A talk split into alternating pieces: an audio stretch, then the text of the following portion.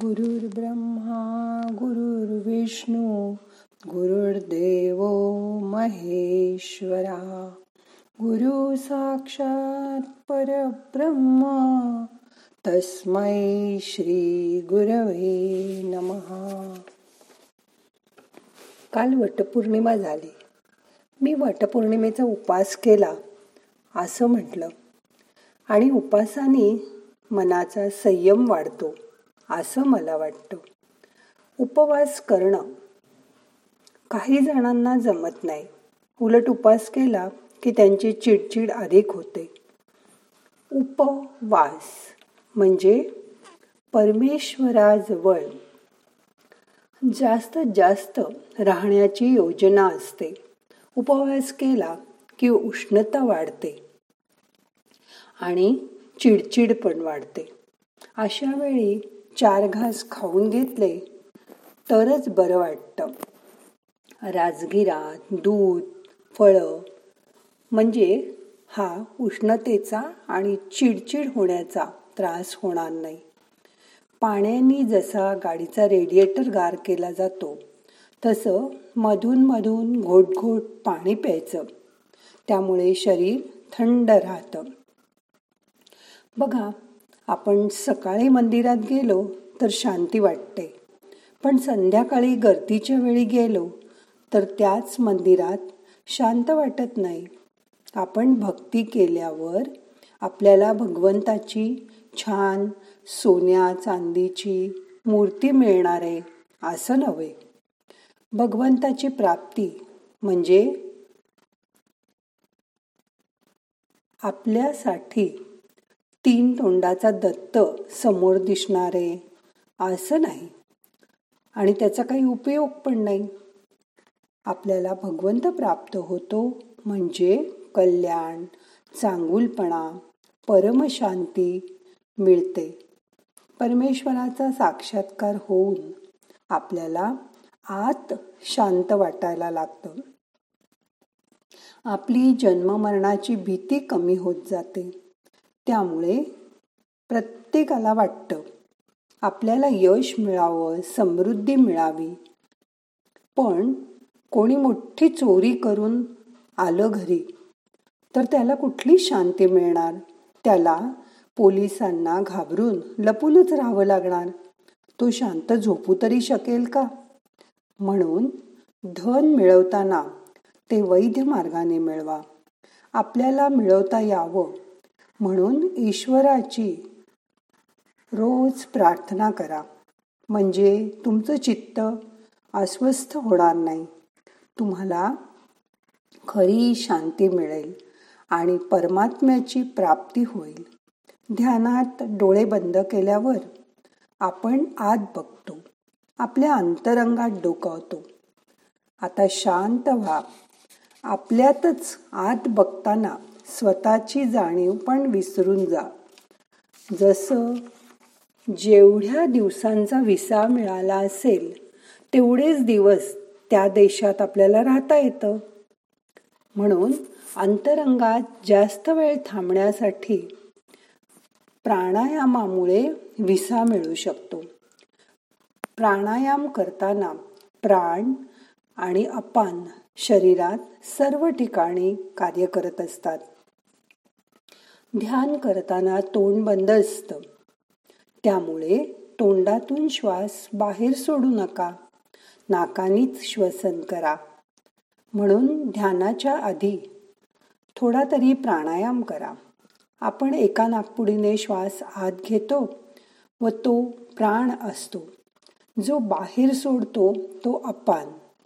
या प्राण अपानाला सम केल्यानंतर ध्यान चांगले होते.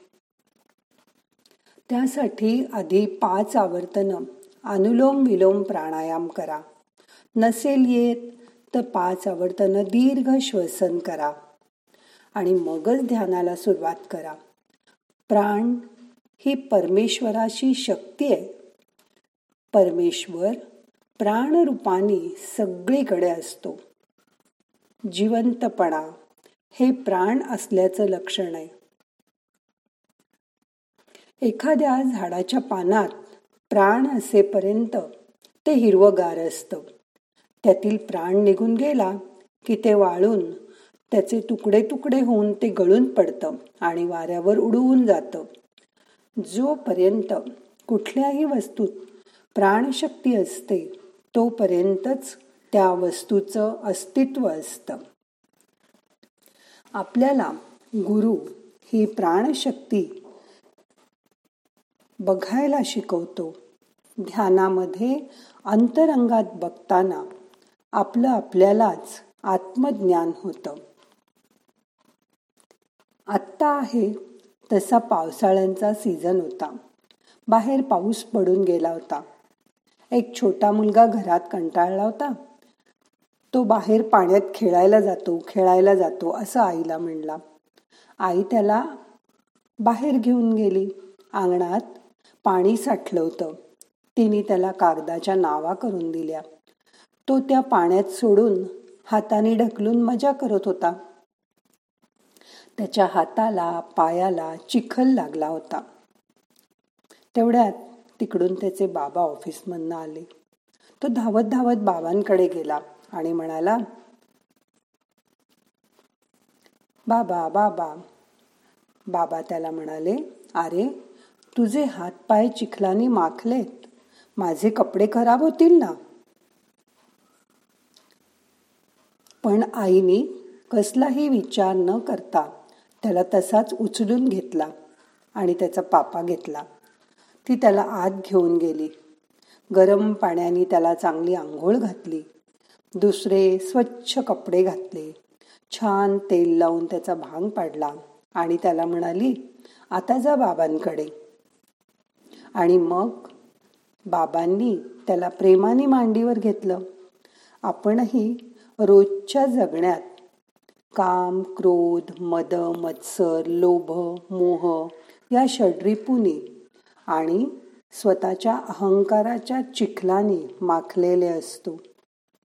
गुरुही आपल्याला जवळ घेतात व स्वच्छ करतात आणि मगच आपल्याला त्या ईश्वराच्या मांडीवर ध्यानामध्ये बसता येतं. त्याच्याजवळ जाता येतं.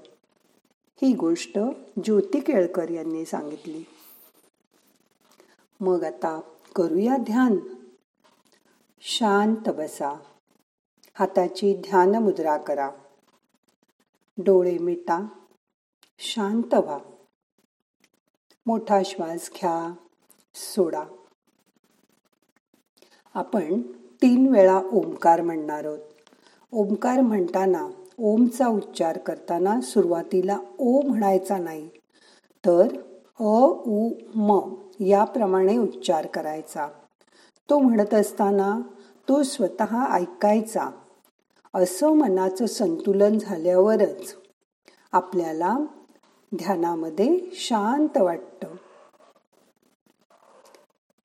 रिलॅक्स ताट बसा मान खांदे सैल ठेवा. मनातल्या मनात आपल्या गुरुची आठवण करा. डोळे मिटा. आता आपण ओंकाराचा उच्चार करूया. श्वास घ्या.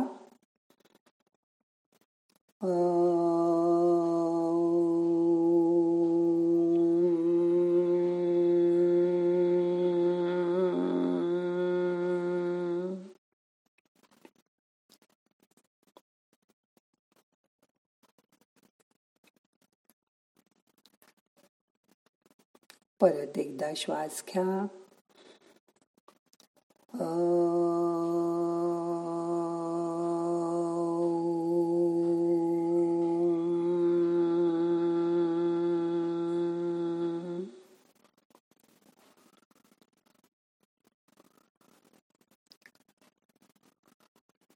परत श्वास घ्या.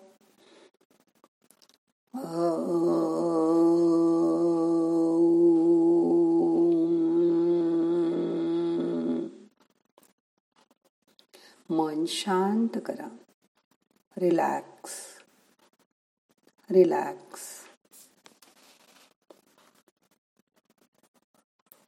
माझी मैत्रीण उषा तळवलकर म्हणाली कालच्या ध्यानाचा विषय खूप भावला. तुमची शांतपणे सांगायची शैली मला खूप आवडते. परवाची साधूची गोष्ट एक वेगळाच दृष्टिकोन देऊन गेली.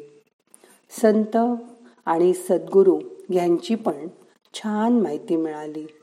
खूप छान वाटलं. आणि हा लॉकडाऊनच्या गेला दोन महिन्यातला अवघड काळ बघता बघता निघून गेला. धन्यवाद उषाताई.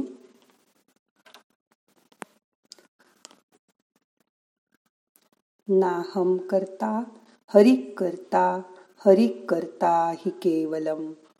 ओम शांती शांती. शांती.